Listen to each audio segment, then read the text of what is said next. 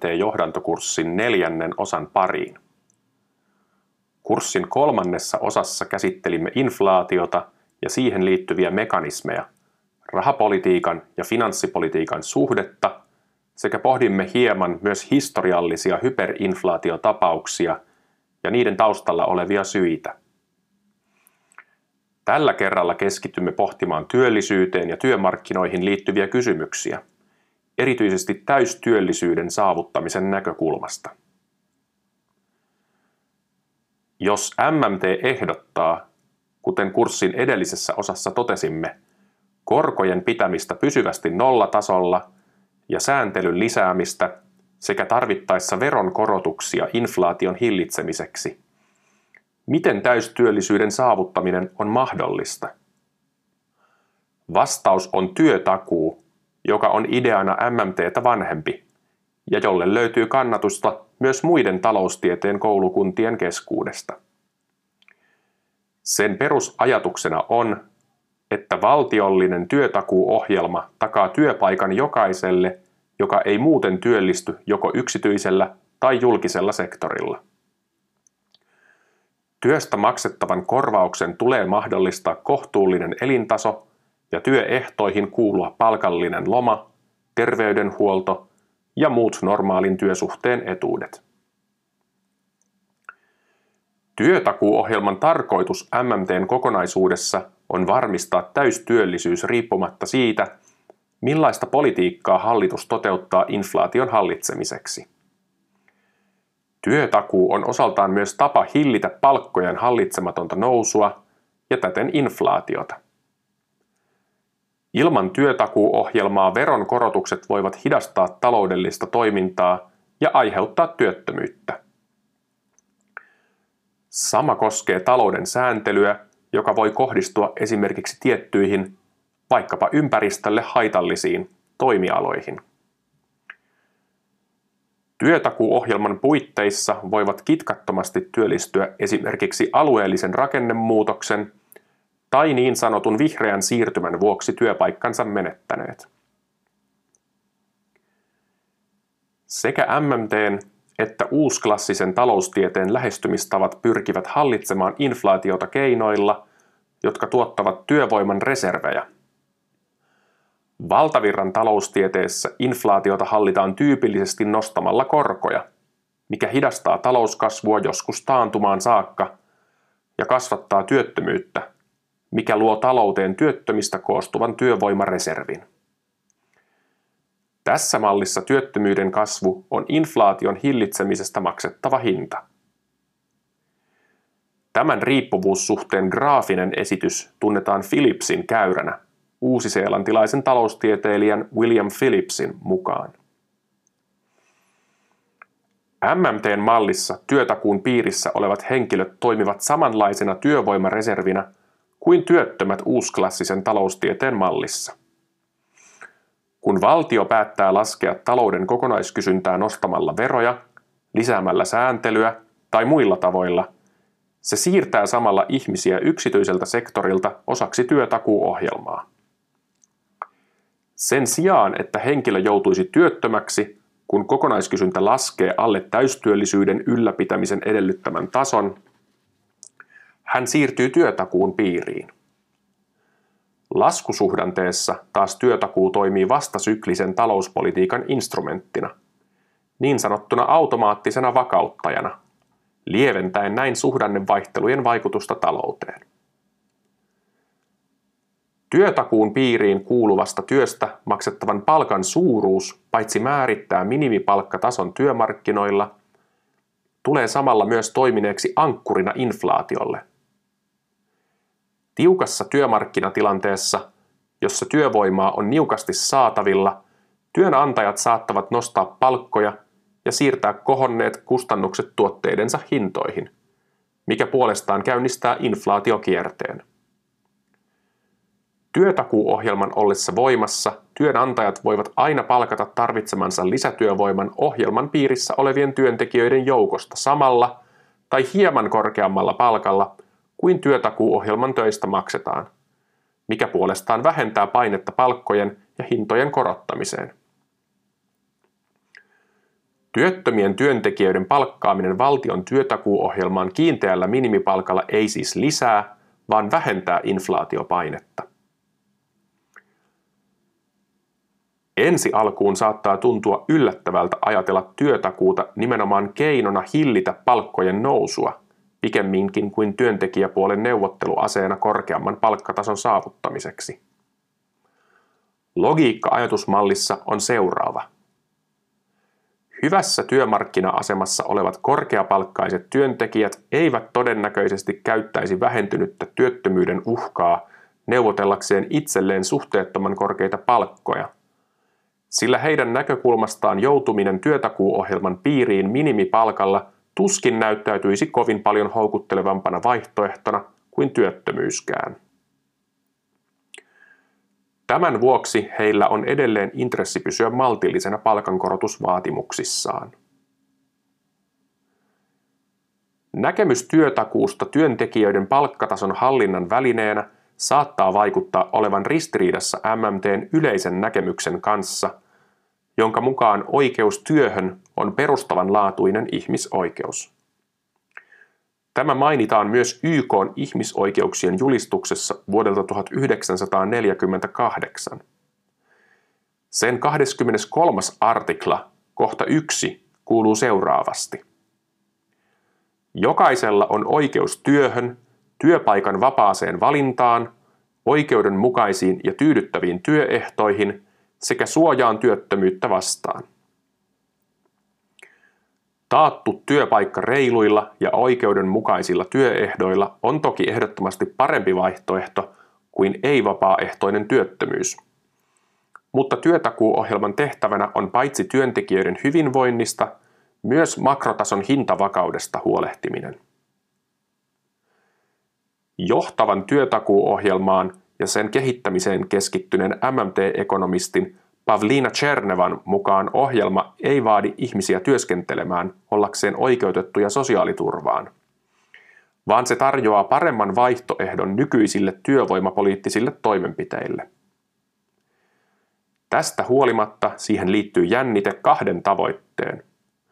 Toisaalta hyvien työpaikkojen tarjoamisen, toisaalta palkkatason nousun ja inflaation hillitsemisen välillä.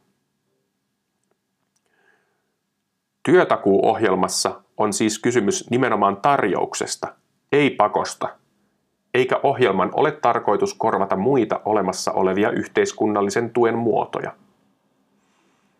On selvää, että vaikka ihminen ei syystä tai toisesta kykene tekemään työtä, hänen perustarpeistaan on huolehdittava. Myös vapaaehtoinen työttömyys olisi työtakuujärjestelmän puitteissa edelleen mahdollinen – joskaan ei kovin houkutteleva vaihtoehto. Normaalioloissa työtakuun piirissä olevien henkilöiden määrän ei tarvitse olla kovin suuri, mikäli finanssipolitiikka on oikein mitoitettua ja ollaan täystyöllisyydessä tai lähellä sitä. Työtakuun piirissä työskentelyn ei myöskään tarvitse, eikä sen ole tarkoituskaan olla pitkäaikaista – Tämän vuoksi Warren Mosler onkin puhunut transitiotyöpaikoista, joista useimmat siirtyvät lyhyen ajan kuluttua yksityiselle sektorille.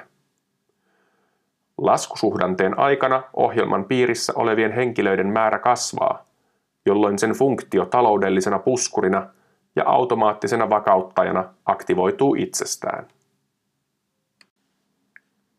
Työtakuu vai perustulo? Perustulo on usein esitetty ratkaisuna työttömyydestä aiheutuviin sosiaalisiin ongelmiin. Makrotaloudellisesta näkökulmasta se on kuitenkin poliittisena toimenpiteenä riittämätön, sillä se ei varsinaisesti puutu itse ongelmaan, eli työttömyyteen. Toimeentulon hankkiminen on vain yksi, toki tärkeä, työntekijälle työstä koituva hyöty. Vastaavasti työttömyydestä aiheutuvat taloudelliset, sosiaaliset ja terveydelliset haitat ovat moninaisia, eikä pelkkä monissa perustulomalleissa vaatimattoman toimeentulon takaaminen pysty vastaamaan näihin ongelmiin. Perustulolla pystytään vaikuttamaan ainoastaan talouden kysyntäpuoleen tarjonnan pysyessä ennallaan tai jopa vähentyessä. Tällöin perustulo on potentiaalisesti inflaatiota aiheuttava eikä takaa resurssien ja hyödykkeiden parempaa käyttöä ja saatavuutta.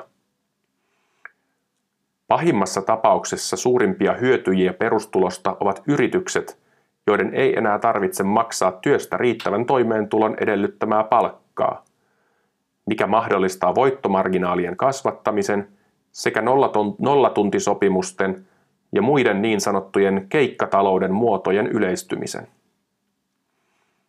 Näin perustulo tosiasiallisesti tulisi heikentäneeksi työntekijöiden asemaa. Pelkästään kulutusmahdollisuuksien lisäämisen sijaan työtakuuohjelma ottaa huomioon ihmisen moninaiset psykofyysis-sosiaaliset tarpeet. Sen sijaan, että se tarkastelisi ihmisiä ainoastaan kulutusyksikköinä, ohjelma tunnistaa myös yhteiskunnan tarpeen tuottaa sellaisia palveluita, kuten hoivaa, koulutusta ja kohtuuhintaisia asuntoja, joita ihmiset tarvitsevat ja jotka usein ovat muuten aliresursoituja – sekä ihmisten tarpeen osallistua oman yhteisönsä rakentamiseen ja elää mielekästä elämää. Lopuksi on jälleen aika huolellisesti perehtyä Jussin tämänkertaiseen kommentaariin työllisyyteen ja työmarkkinoihin liittyvistä teemoista, joita käsittelimme edellä.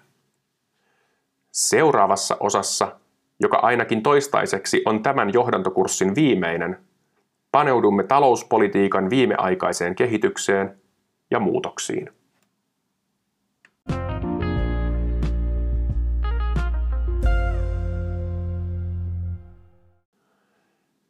Täystyöllisyys kaukaisena haaveena.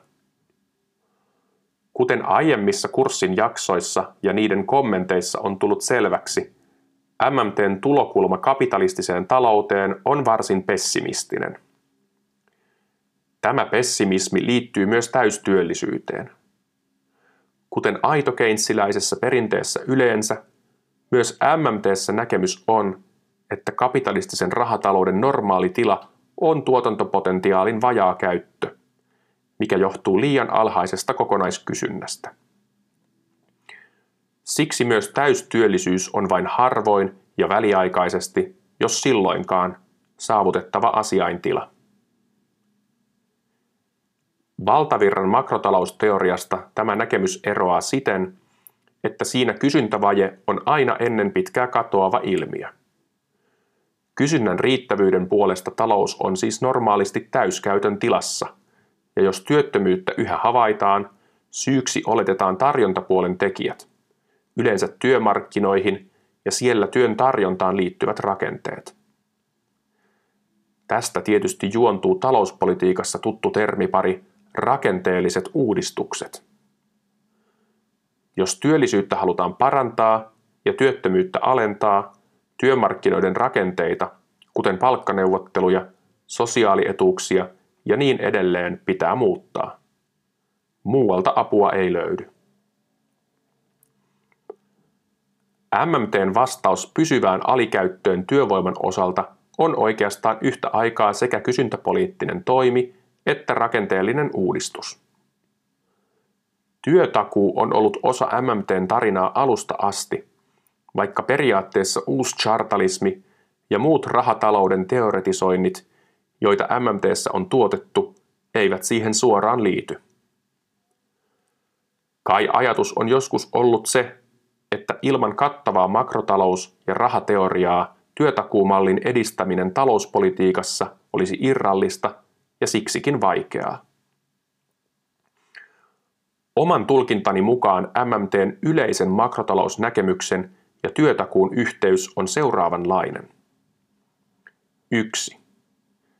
Kapitalistinen talous on monimutkainen ja krooniseen alikysyntään taipuvainen järjestelmä. 2. Täystyöllisyyden saavuttaminen suoraviivaisilla kysynnän sääntelytoimilla – ovat ne sitten rahapoliittisia tai finanssipoliittisia, ei ole mahdollista. 3. Mitä enemmän yhteiskunnassa asetetaan muita tavoitteita kuin täystyöllisyyden turvaaminen, sitä vaikeampi talouspoliittisesta kokonaisuudesta tulee. 4. Sen vuoksi työttömyys kannattaa poistaa yhteiskunnasta täsmätoimin. Kun täystyöllisyys on taattu institutionaalisilla ratkaisuilla, eli työtakuun kaltaisella automaattisen vakauttajan järjestelmällä, suhdannevaihtelut tai suuret reformitkaan muualla yhteiskunnassa eivät enää nosta työttömyyttä uudestaan yhteiskunnalliseksi ongelmaksi. Työtakuumallin mekanismit. Mitä työtakuu on sitten käytännössä? Jos haluaa tietää oikein kunnolla, kannattaa lukea MMT-tutkija Pavlina Chernevan Mainio the Case for a Job Guarantee-kirja ja katsoa FAQ-osio hänen nettisivuiltaan. Seuraavassa käymme kuitenkin läpi joitain keskeisiä ja makrotalousteorian näkökulmasta kiinnostavimpia työtakuumallin mekanismeja. Aloitetaan työllisyyden ja inflaation välisestä yhteydestä. Inflaation ja työllisyyden trade-off on tietenkin jo vuosikymmenten ajan ollut keskeinen tutkimus- ja teoretisointikysymys makrotaloustieteessä.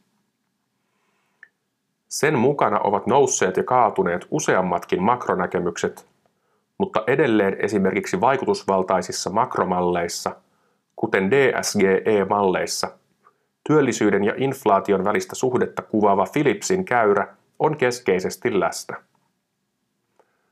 Kun tasapainotyöttömyydestä puhutaan, otetaan usein makrotarkasteluissa edelleen käyttöön NAIRU, Non-Accelerating Inflation Rate of Unemployment, eli inflaatiota kiihdyttämätön työllisyysaste. Jos monetarismin aikakaudella Philipsin käyrän olemassaolo ja merkitys kiistettiin, Keynesiläisemmissä tarkasteluissa sillä on koko ajan ollut isokin rooli – Omasta mielestäni on ihan perusteltua odottaa, että korkeampi työllisyys lisää palkkapaineita taloudessa. Ja jos talouden rakenteet ovat oikeanlaiset, tämä valuu hintoihin laajemminkin. Vaikka viime vuosina empiiristä yhteyttä alenevan työttömyyden ja inflaation välillä ei ole välttämättä havaittu, luulen, että se johtuu enemmänkin siitä, ettei työttömyyttä ole saatu painettua riittävän alas – sekä siihen, ettei työntekijöiden eikä yritysten hinnoitteluvoima ole enää globaalissa taloudessa yhtä vahva kuin menneinä vuosikymmeninä. Siksi niin sanotut inflaatiospiraalit eivät tahdo käynnistyä ja talouspolitiikalla on tilaa lisätä kokonaiskysyntää aiempia vuosia enemmän ilman inflaatiovaikutuksia. Myös MMTssä lähdetään siitä, että jonkinlainen, ei välttämättä kovin eksakti, mutta kuitenkin, käänteinen suhde työttömyyden ja inflaation välillä on. Sitä ei tarvitse kuitenkaan pohtia liikaa, jos asia ratkaistaan työtakuumallilla. Käytännössä silloin työttömyys korvataan työtakuutyöllisyydellä ja talouden inflaatiota hillitsevä reservi muuttaa muotoaan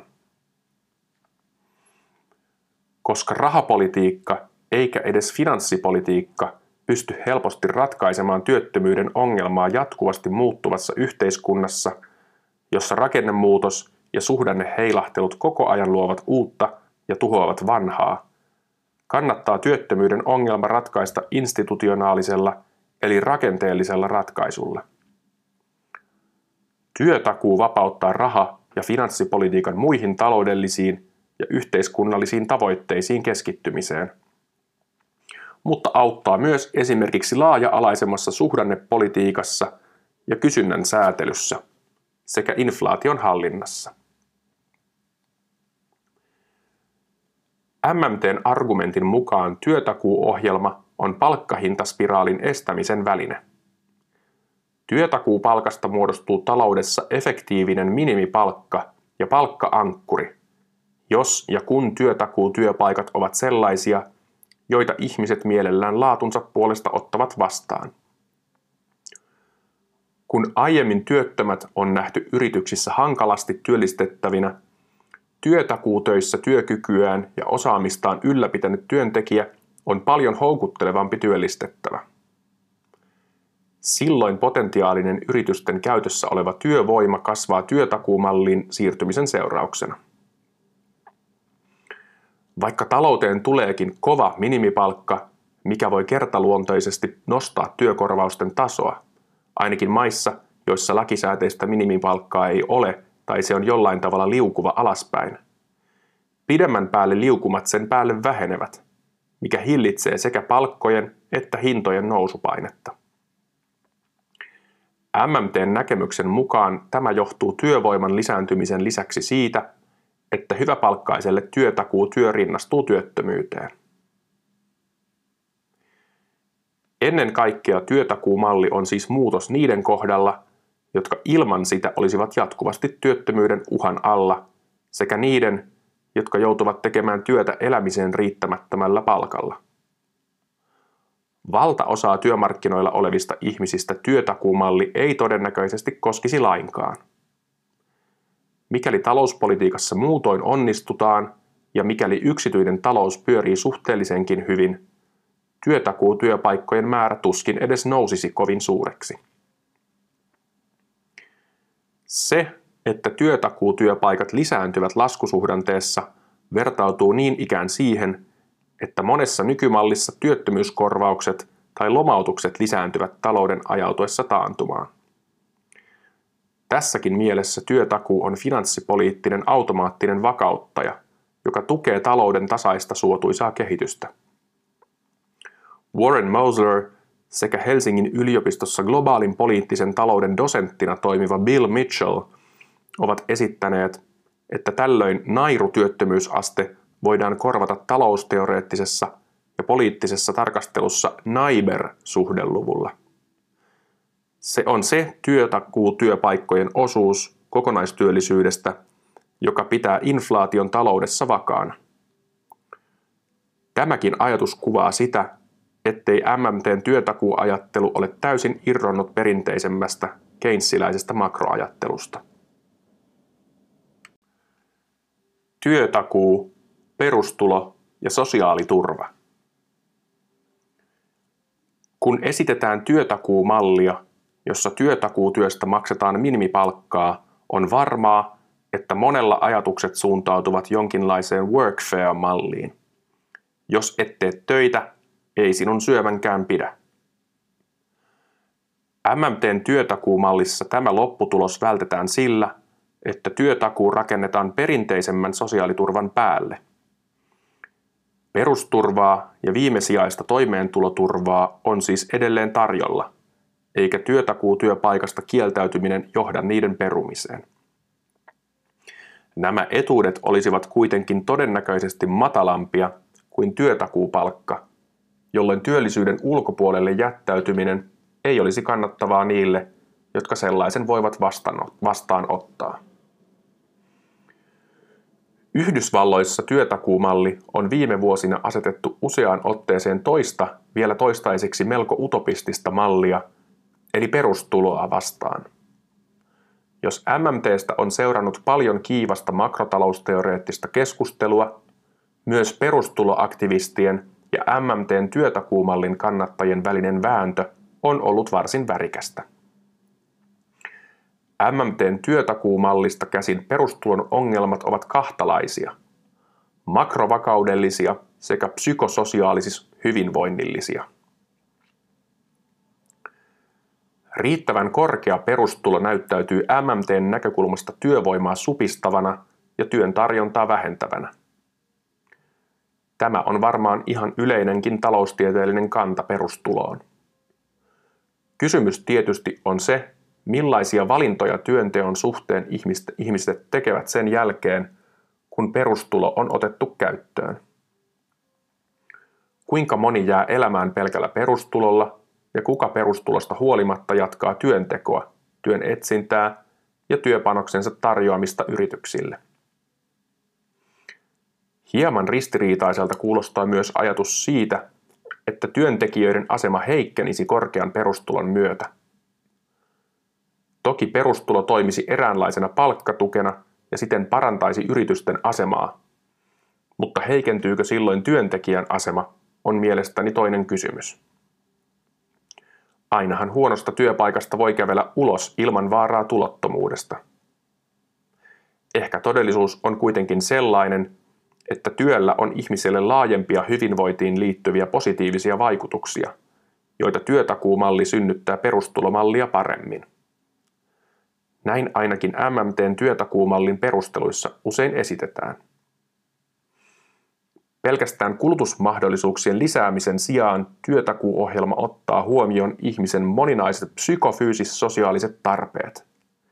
Sen sijaan, että se tarkastelisi ihmisiä ainoastaan kulutusyksikköinä, ohjelma tunnistaa myös yhteiskunnan tarpeen tuottaa sellaisia palveluita, hoivaa, koulutusta, kohtuuhintaisia asuntoja, joita ihmiset tarvitsevat ja jotka usein ovat muuten aliresursoituja – sekä ihmisten tarpeen osallistua oman yhteisönsä rakentamiseen ja elää mielekästä elämää.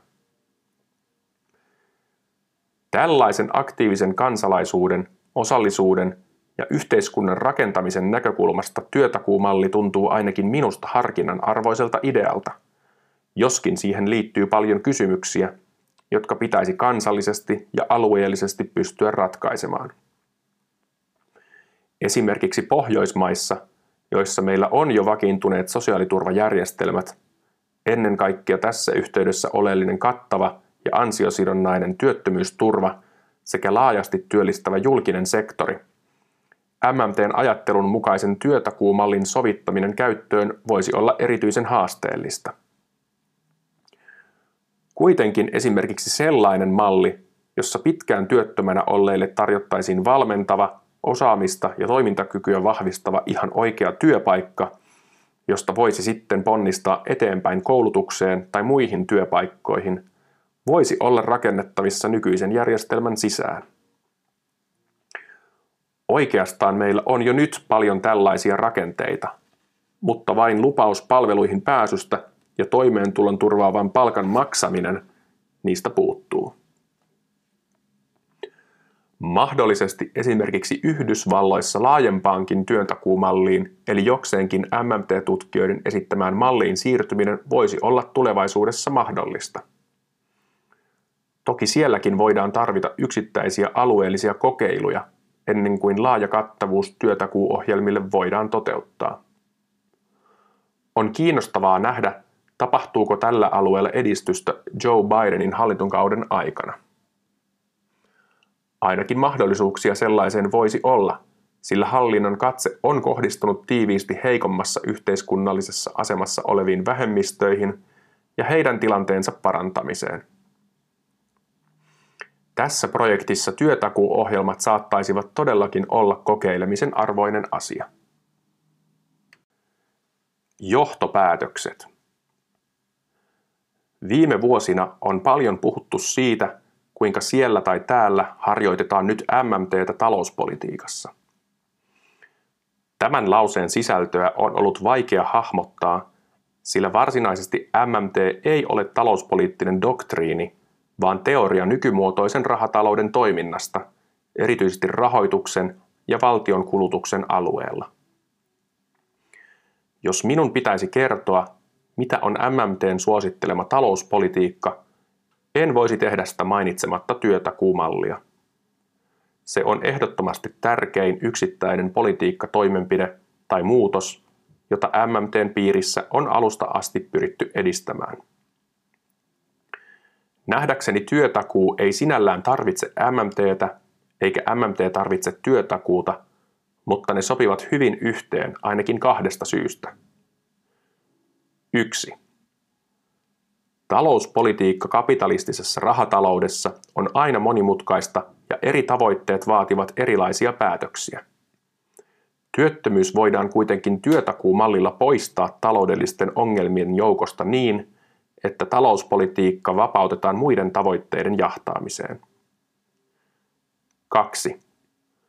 Työtakuumalli voi erityisesti syvässä taantumassa tai lamassa vaatia merkittävän suurta julkista kulutusta – ja suuria alijäämiä, jolloin MMT yleisempänä talouspolitiikan perusperiaatteiden avaajana pystyy tekemään työtakuulle tilaa. Jatkamme talouspoliittisten kysymysten käsittelyä seuraavassakin MMT-kurssin osassa. Se onkin sitten tämän podcast-sarjan päättävä jakso. Kiitos kaikille kuulijoille tähän mennessä ja ensi kerralla laitetaan vielä kertaalleen kovat piippuun.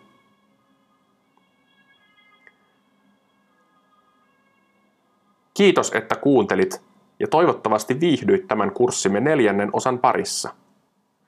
Ennen seuraavan osan ilmestymistä toivotamme sinut tervetulleeksi tutustumaan kurssin verkkosivustoon osoitteessa modernirahateoria.wordpress.com sekä Jussin viikoittain ilmestyvään keskuspankkikapitalismi uutiskirjeeseen osoitteessa keskuspankkikapitalismi.substack.com. Hei ja ensi kertaan!